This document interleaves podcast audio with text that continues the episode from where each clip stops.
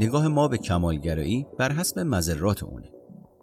اگرچه کمالگرایی می‌تونه گاهی اوقات مزایای ملموسی رو به ارمغان بیاره با این حال ما اون رو یک عامل اصلی آسیب پذیری شخصیت قلمداد می‌کنیم که عواقب منفی زیادی در پی داره. به خصوص زمانی که بعد اقبالی ها، کم و کاستی ها و دیگر عوامل استرسای زندگی هم تجربه میشن. از این منظر کمالگرایی نشون دهنده نوعی نگاه به زندگیه که باعث میشه عوامل استرسزا و شکسته ها نه تنها آزاردهنده و پریشان کننده تر به نظر برسن بلکه احتمال وقوع اونها هم افزایش پیدا می‌کنه. به این معنا که پافشاری بر بایستگی های غیر واقع بینانه و افراطی و یا تحمیل این بایستگی ها به خود باعث ایجاد یک سبک عذاب آور توی زندگی میشه.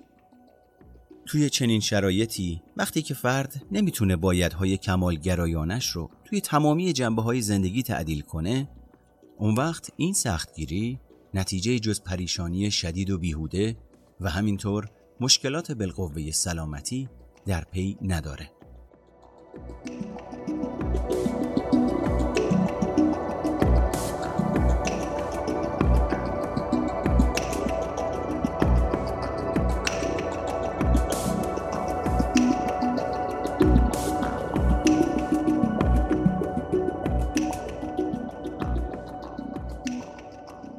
این مسئله که آیا کمالگرایی سازگاران است یا خیر توی سالهای اخیر مورد بحث بوده.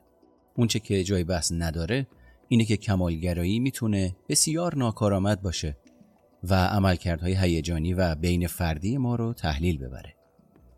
در واقع به نظر می‌رسه که کمالگرایی می‌تونه برای برخی افراد خیلی مهلک باشه. به طوری که با مرگ و میر زود هنگام و افزایش خودکشی رابطه داره. شاخص مهم دیگه برای ماهیت مهلک کمالگرایی دیسترس شخصیه که اون دسته از افراد کمالگرا که بر اساس معیارهای عینی موفقن رو دچار آشفتگی می‌کنه. به نظر می‌رسه که اونها هیچ موقعیتی رو تصدیق نمی‌کنن یا لذت بردن بابت دستاوردهاشون رو غیر ممکن می‌دونن. در عوض این افراد توی دستاوردهای خودشون احساس پوچی رو تجربه می‌کنن. در واقع کمالگراهایی که به موفقیت دست پیدا می‌کنن اغلب با سه گذاشتن بر چنین باورهایی خودشون رو بیش از حد اعتبار می‌کنن. این نوع طرز فکر اونها رو از هر گونه حس لذت و رضایت از خودشون محروم می‌کنه و می‌تونه حتی عملکردهای عالی رو حداقل از نگاه خودشون به شکستهای حقیرانه تبدیل کنه. با توجه به این ضررهای بالقوه یک سوال منطقی مطرح میشه. چرا به جای کمال مطلق برای عالی بودن تلاش نکنیم؟ چرا بعضی از افراد اینطور فکر می‌کنند که باید کامل باشند به جای اینکه به سادگی ترجیح بدن که تقریبا کامل یا به اندازه کافی خوب باشند چرا وظیفه شناسی برای بعضی از افراد کافی نیست؟ نگرش ناشی از همه یا هیچ ما رو متقاعد می‌کنه که کمالگرایی مسئله ناسازگارانه است. و توسط نیروهایی درون و بیرون از خودمون برانگیخته میشه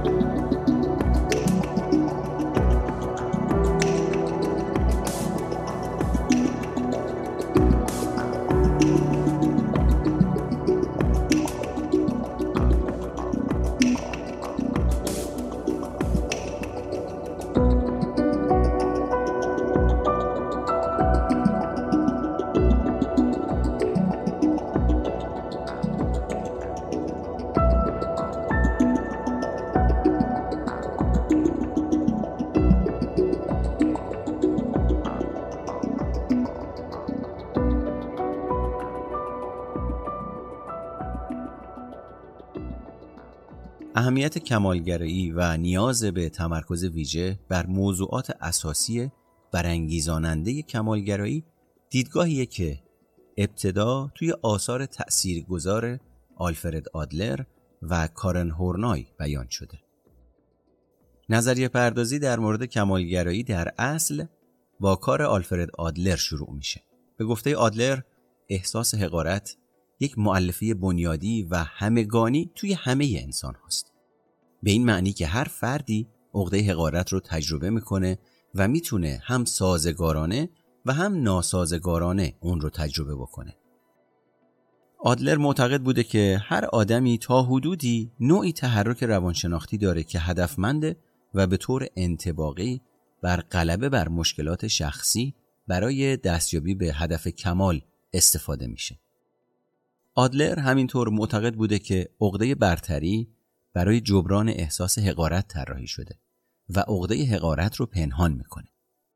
برای برخی از افراد عقده برتری می‌تونه در برگیرنده فقدان کامل علاقه اجتماعی باشه طوری که صرفاً اهدافتون رو برای پیروزی شخصی دنبال می‌کنید.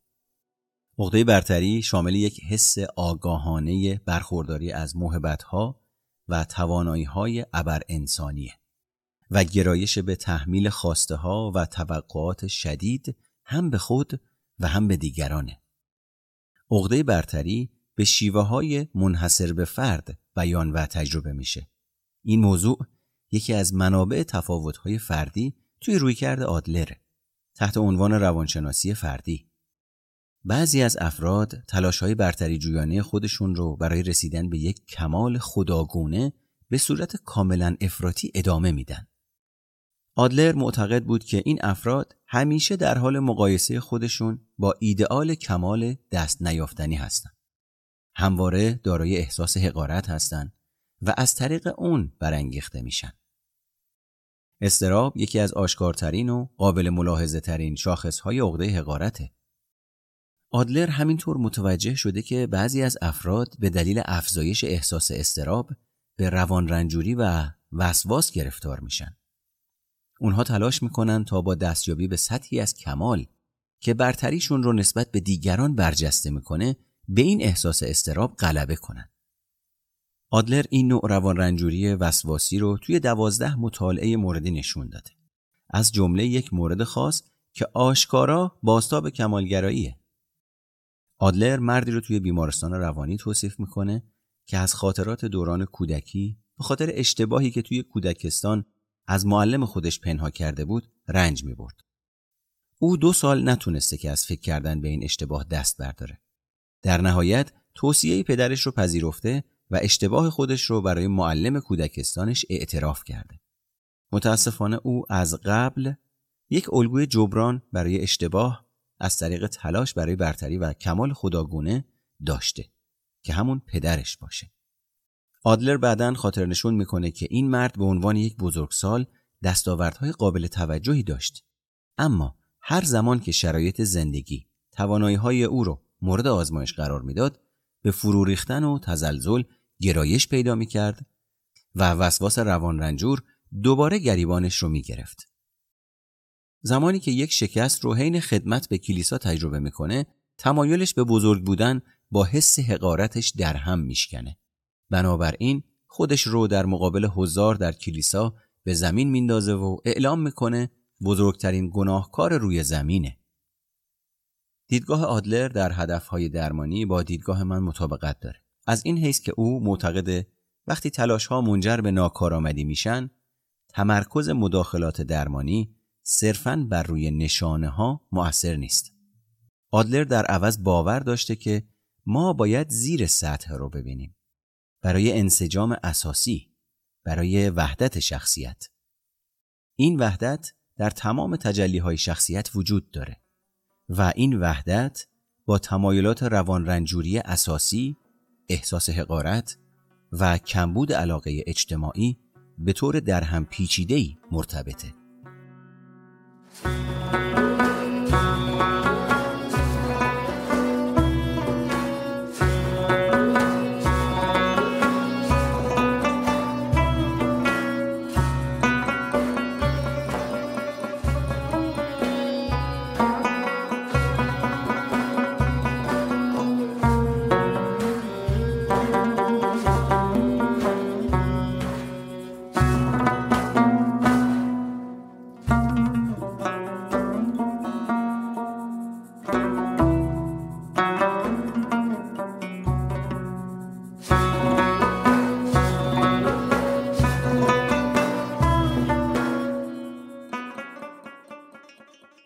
کارن هورنای به عنوان بخشی از دیدگاه های فرهنگیش درباره شخصیت و سازگاری انسان تعارضهای زیادی رو که هر آدمی با اونها مواجه میشه معرفی کرده.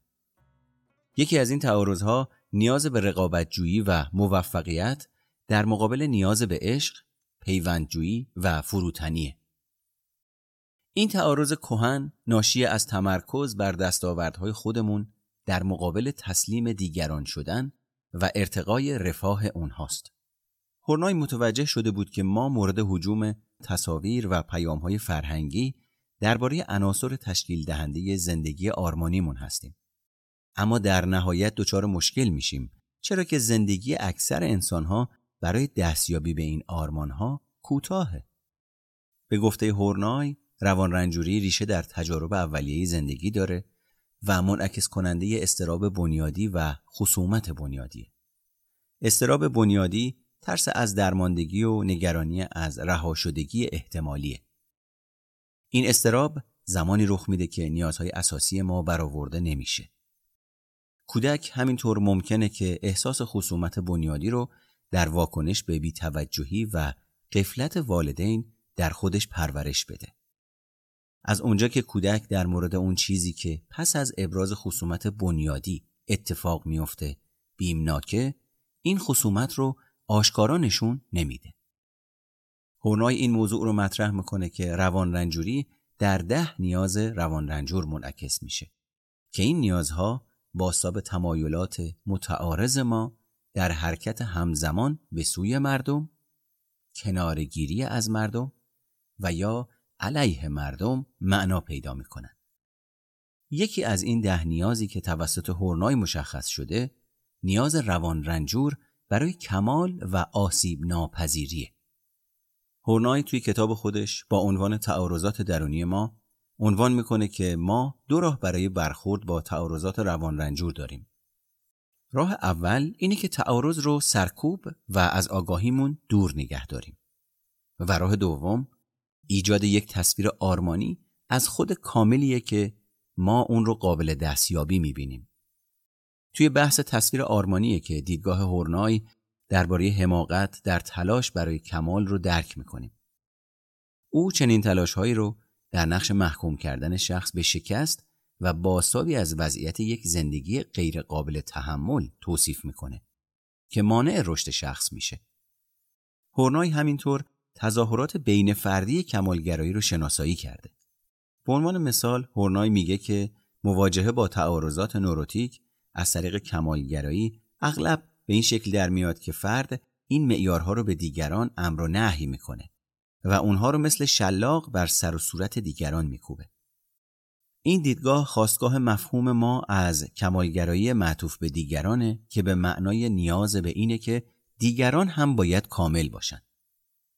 هورنای همینطور به بحث درباره بیرونی سازی می‌پردازه و بیان می‌کنه که تعارضات روان رنجور که به شکل کمالگرایی ابراز میشن شامل بیش حساسی به هر گونه تقاضا و فشارهای بیرونی تحمیل شده بر ما هستند. این موضوع راه رو برای مفهوم کمالگرایی القاء شده هموار می‌کنه. به اعتقاد هورنای افرادی که تلاش می‌کنن مطابق با خود آرمانیشون زندگی کنن نه تنها بیش از حد به دیگران وابسته هستند همینطور با ترس از اشتباه کردن و تصمیم گیری و حساسیت بیش از حد به انتقاد دست به گریبانند. پیامد این تعارض فرار از عدم تایید دیگران از طریق پوشیدن نقایص و اشتباهات خودمونه قبل از اینکه دیگران از اونها مطلع بشن. این موضوع بر مفهوم ما از خود ابرازگری کمالگرایانه تأثیر می‌ذاره. حالا خود ابرازگری کمالگرایانه یعنی چی؟ یعنی انگیزه دیده شدن به عنوان یک فرد تمام و کمال توسط دیگران. نکته کلیدی دیگه که هورنای مطرح کرده اینه که کمالگرایی و تصویر آرمانی به طیفی از هیجانات منفی منجر میشه که فراتر از پیوندهای آشکار با استرابه. به طور خاص هورنای بر شکلی از خشم تمرکز کرد که اغلب نه تنها به سمت و سوی دیگرانه بلکه به سمت خود ما هم هدایت میشه.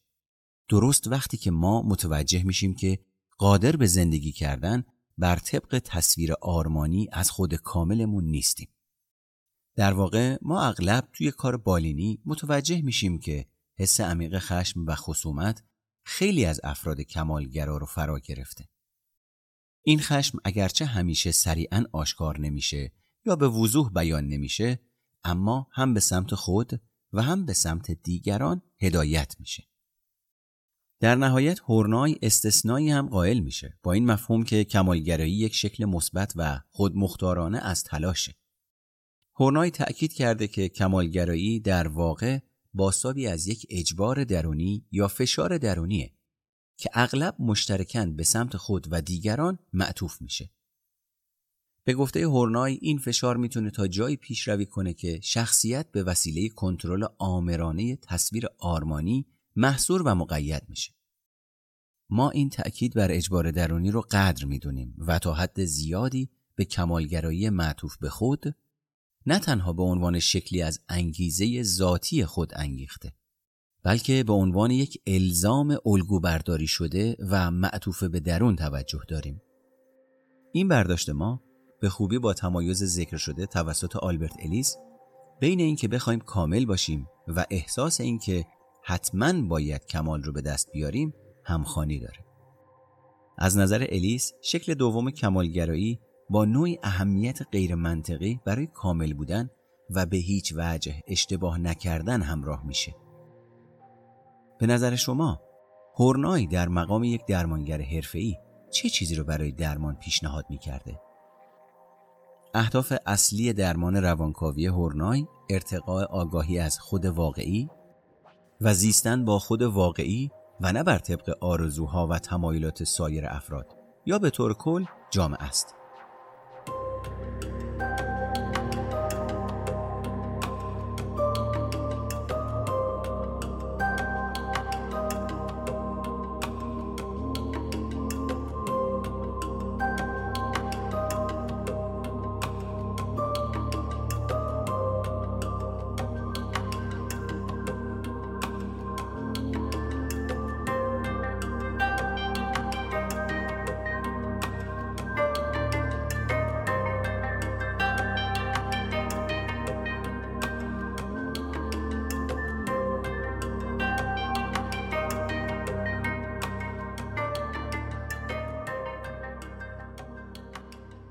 در پیشینه تحقیقات مقایسه های زیادی بین افراد کمالگرا با غیر کمالگرا انجام شده و معمولا تصور میشه که افراد کمالگرا ویژگی های مشترک زیادی دارند. با این حال همونطور که ناهمگونی قابل توجهی در بین افراد دارای یک تشخیص بالینی وجود داره ناهمگونی زیادی بین افراد کمالگرا هم دیده میشه. در بین افراد کمالگرا و همینطور افرادی که عناصر معینی از کمالگرایی دارند تفاوت‌های قابل توجهی وجود داره. بنابراین منطقیه که افراد کمالگرا توی شرایط معین زندگی که احتمالا در کمالگرایی اونها نقش داشته بسیار متفاوت باشن. به عنوان مثال به عناصر منحصر به فرد دو مطالعه موردی از افراد کمالگرا توجه کنید. مطالعه اول نشون میده که کمالگرایی اغلب در واکنش به تجربه دشوار اوایل زندگی به وجود میاد. دو روانشناس به نام گارلند و اسکات پرونده یک مادر 36 ساله و دارای دو فرزند رو ثبت می‌کنن. این مادر از افسردگی شدید رنج می‌بره و ظاهرا افسردگیش ناشی از تولد فرزندش بوده. این مادر در هفت سالگی از پدر و مادرش جدا شده و مجبور شده با امه و شوهر زندگی کنه. توی خانواده اصلیش خشونت هایی وجود داشته. اما زندگی با بستگان دیگرش هم به همون اندازه چالش برانگیز بوده. این خانم هم از نظر جسمی مورد آزار و اذیت شوهرمش قرار گرفته و هم از نظر هیجانی مورد قفلت واقع شده. او در دوران کودکی و نوجوانی دائما در معرض انتقاد امه و شوهرمش قرار می گرفته طوری که احساس می کرده همیشه کارش اشتباهه. این امر و این روند به شکلی از کمالگرایی منجر شده که بیشتر جنبه های زندگی او از جمله نقش مادریش رو در بر گرفته. این خانم معتقد بود که اگر من کارها رو به صورت کامل و عالی انجام ندم مورد انتقاد قرار می‌گیرم و تحقیر و ترد میشم. او همینطور میگه که اگر کار اشتباهی انجام بشه تقصیر منه و اگر احساساتم رو نشون بدم تنبیه میشم. نقش عوامل بین فردی در تجارب زندگی این خانم به وضوح با حس پایدار شرم و ترس از تحقیر روشنه. مورد این خانم با آقای دیگهی که مردی چهل و یک ساله و هم گراست که از اعتیاد جنسی رنج می‌بره تفاوت داره. اگرچه این آقا به مدت چند سال یک شریک جنسی داشته ولی همواره به طور وسواسی توی اینترنت مطالب جنسی رو جستجو می‌کرده. این آقا هر هفته به طور میانگین با هفت شریک مختلف رابطه جنسی برنامه ریزی نشده برقرار می‌کرده. ایشون زیر نظر یک پدر و مادر سختگیر یهودی تربیت شده بود که برای کمال ارزش زیادی قائل بودند. با این حال برخلاف خانم قبلی ایشون به طور مکرر اظهار می‌کرد که خاص و بهترین در جهانه. جامعه ای که این آقا در اون بزرگ شده بود دیدگاه بدی نسبت به همجنسگرایی داشت.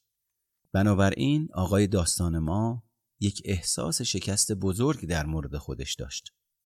در مورد ایشون هدف درمان تمرکز مشترک بر اعتیاد جنسی و کمالگرایی بود که علت این رفتارش بود.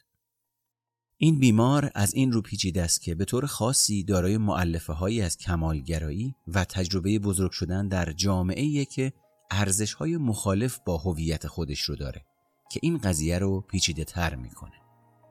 اگرچه هر دو مورد ذکر شده کمالگرایی رو نشون میدن اما روشنه که این دو نفر دارای زمینه های خانوادگی و فرهنگی متفاوتی هستند.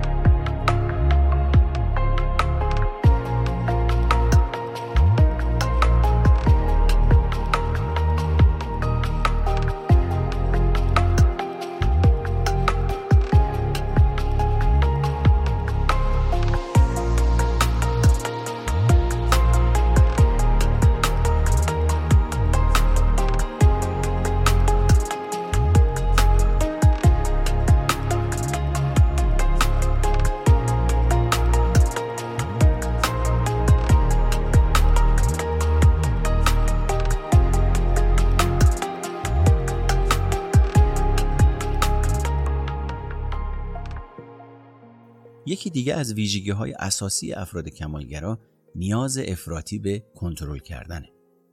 مالینگر در سال 2009 استدلال می‌کنه که افراد کمالگرا به شدت نیازمند کنترل توی زندگی خودشون هستند تا از هر گونه گرفتاری، ناکامی، بدبیاری و یا افشای صحوی خودشون جلوگیری کنند. یک چالش بسیار مهم برای خیلی از کمالگراها از دست دادن حس کنترلیه که قبلا وجود داشته وقتی که کنترل افراطی میشه تأکید بر کنترل کامل می‌تونه به کنترل بیش از حد و انواع ناکارآمدی از اون منجر بشه در واقع عوامل استرسای زندگی طبق تعریف غیرقابل کنترل هستند و برای فرد کمالگرایی که نیاز به حفظ حس خود کنترلی داره خیلی تهدید آمیز هستند. نیازهای روانشناختی برآورده نشده به طور گسترده مورد مطالعه قرار نگرفتن. اما شواهد نشون میده که این نیازها می‌تونن در رفتار و سطوح بهزیستی نقش داشته باشن. شلدون و همکارانش نشون دادن که از بین ده نیاز مورد بررسی سه نیاز روانشناختی اصلی اکثر پاسخ دهندگان عبارت بوده از نیاز به ارتباط، نیاز به خودگردانی و نیاز به کفایت یا خودکفایتمندی بر اساس داده هایی که جمع آوری شده توی آزمایشگاه ها کمالگرایانی که نوعی فشار بیرونی برای کمال رو احساس می‌کنن بیشتر از دیگران احتمال داره که نیازهای سرکوب شده توی هر سه حوزه رو داشته باشن. به عبارت دیگه این افراد خواسته ها و انتظارات تحمیل شده ای رو تجربه می‌کنن که حس خودگردانی اونها رو از بین می‌بره و زمانی که در معرض معیارهای غیر ممکن قرار دارند احساس بیکفایتی می‌کنن و فقدان ارتباط با دیگران رو تجربه می‌کنن. اگر از منظر نیازها نگاه کنید، تلاش مستمر و حس کنترل شدن می‌تونه به عنوان تلاشی برای کسب حس شایستگی تفسیر بشه و شاید به جایی برسه که فرصت بیشتری برای تحقق حس خودمختاری وجود داشته باشه.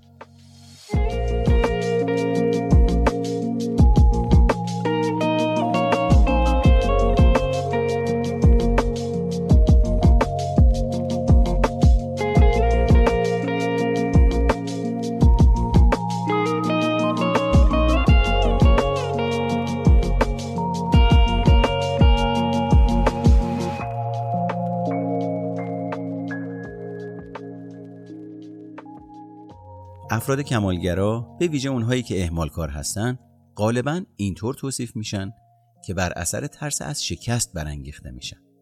وقتی که انگیزه ترس از شکست غالب میشه تلاش مستمر برخی از این افراد ناامید کننده به نظر می‌رسه. در واقع چهار دسته از افراد کمالگرا وجود دارن. شماره اول اجتناب کنندگان از شکست. شماره دوم پذیرندگان شکست. شماره سوم افراد موفقیت محور و شماره چهارم تلاشگران افراطی کوینگتون و میلر دسته تلاشگران افراطی رو افرادی معرفی می‌کنند که همزمان برای موفقیت بسیار امیدوارن و بیش از حد از شکست میترسن. رفتار اونها بر اساس میل به اجتناب از شکست به واسطه موفقیت های استثنایی هدایت میشه و می‌تونن به دلایل بسیار دفاعی مثل نیاز به اجتناب از شکست و معانی منفی اون برای خودشون یا پذیرفته شدن توسط دیگران برای رسیدن به موفقیت درگیر فرایندهای آماده سازی یا اطمینان طلبی های افراطی بشن. همینطور این افراد می‌تونن با خود ناتوان سازی، احمال کاری و یا اظهار اینکه ما افراد کمالگرایی هستیم و باید عذرمون پذیرفته بشه دلایل متعددی برای شکست خوردن خودشون ارائه میدن. انگیزه ها و اهداف پیچیده افراد کمالگرایی که تلاشگر افراطی هستند به وضوح توسط کوینگتون و مولر شرح داده شده. اونها وضعیت بحرانی این افراد رو به شرحی که براتون میگم توضیح میدن.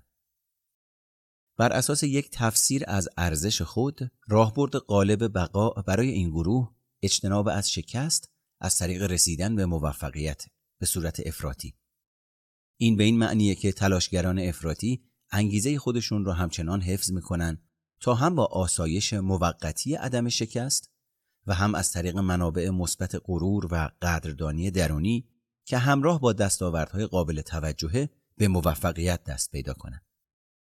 بنابراین از نظر انگیزشی رابطه بین این منابع مربوط به پاداش یعنی غرور و تسکین تکمیلی و افزایشیه. اما به طور گمراه کننده ای دردناک و متناقضه. یعنی احساس غرور ناشی از موفقیت و همزمان اجتناب از شکست زمینه ای رو مهیا می‌کنه تا فرد بیش تلاشگر افراطی برای اثبات خودش در موارد بعدی حتی در سطوح بالاتری از موفقیت ظاهر بشه. و مسئله اینه که این چرخه بیپایانه. این مفهوم که تلاشگران افراطی تعارض شدیدی از گرایش اجتناب رو همراه با یک جهتگیری قوی به سمت گرایش به موفقیت و همینطور اجتناب از شکست تجربه می‌کنن به خوبی مطابق با شواهدی که نشون میده که افرادی که کمالگراییشون معطوف به خوده و دارای اعتیاد به کار هستن به طور بیوقفه‌ای برانگیخته میشن و نمی‌تونن آرامش و آسایش رو تجربه کنن و همواره ناراضی و ناراحتن. در نهایت باید بدونید که تمرکز اصلی خیلی از افراد کمالگرا بر نیاز به کامل کردن خودشون و اصلاح یا پنهانسازی جنبه هایی از خودشونه که از نظر اونها ناکامله. زمانی که کمالگرایی فارغ از خودخواهی بر انجام کاری به طور کامل یا ایجاد چیزی کامل متمرکز میشه کمتر مشکل ساز میشه. و در این صورت این کارها تنها در خدمت اهداف کمالگرایانه و برای خود کمال انجام میشه. در حالی که متاسفانه اکثر تلاش ها برای کامل بودن در واقع برای جبران افراطی یا اصلاح برخی از جنبه های خودمونه که کمتر کامل هستن انجام میشن. به طور معمول کمالگرایی باستابی از درگیری شدید خود و مسائل هویتی و مربوط به خوده که توانایی فرد درگیر رو برای کسب واقعی از موفقیت و دستاوردها تضعیف می‌کنه. توی این اپیزود من مروری کلی کردم بر دیدگاه های اصلی برخی از نظریه پردازان کلاسیک راجع به کمالگرایی. این نظریه ها هم بینش مهمی به ما میدن و هم اهمیت درک پدیده کمالگرایی و افراد کمالگرا رو به همراه اتخاذ رویکرد توصیفی به ما یادآور میشن.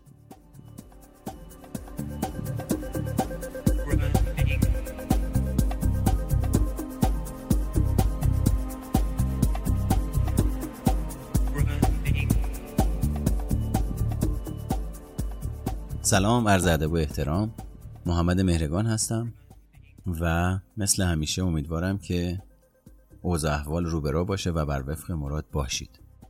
خب توی این اپیزود راجع به کمالگرایی به شکل کلی توضیحاتی رو براتون باز کردم تا متوجه بشید اگر جزو افرادی هستین که سبک کمالگرایی مخصوص به خودتون رو دارید و حالا یا ازش باخبر هستید یا بیخبر هستید و ناخداگاه زندگیتون رو تحت تاثیر قرار میده لازمه که حتما برای این سبک فکری و سبک زیستی یه کاری انجام بدید. یعنی به روز رسانیش بکنید. و همون جوری که احتمالا متوجه شده باشید ما اصلا نمی‌خوایم کمالگرایی رو ریشش از خاک در بیاریم و تبدیل بشیم به یه آدمی که اصلا کمالگرا نیست.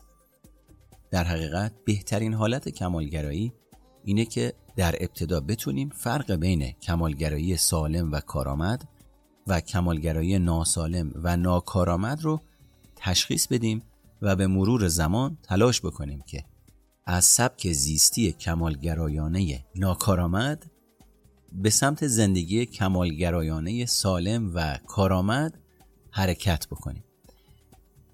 و نکته مهم دیگه اینه که اگر توجه کرده باشین من توی صحبتام گفتم که کمالگرایی یک زمینه است برای ایجاد اختلالات روانشناختی یا بینظمی های مختلف در شخصیت. پس این موضوع هم اهمیت این که باید به کمالگرایی رسیده بشه توی زندگی رو دو چندان می‌کنه. امیدوارم که جزو افرادی باشید که نسبت به کمالگراییتون آگاهی لازم رو پیدا کرده باشید تا به زودی اثر کمالگرایی مثبت رو توی خلق و خو و ادراکتون تجربه بکنید. بسیار خوب. من محمد مهرگان هستم و شما می‌تونید از طریق شماره تلفن 0902 200 50 21 و یا آیدی اینستاگرامم به نشانی او مهرگان با من در تماس باشید و در نهایت لطفا در انتشار پادکست سایکودید کوشا باشید و اون رو برسونید به اهلش. ممنونم. تا اپیزود بعدی خدا یار و نگهدارتون.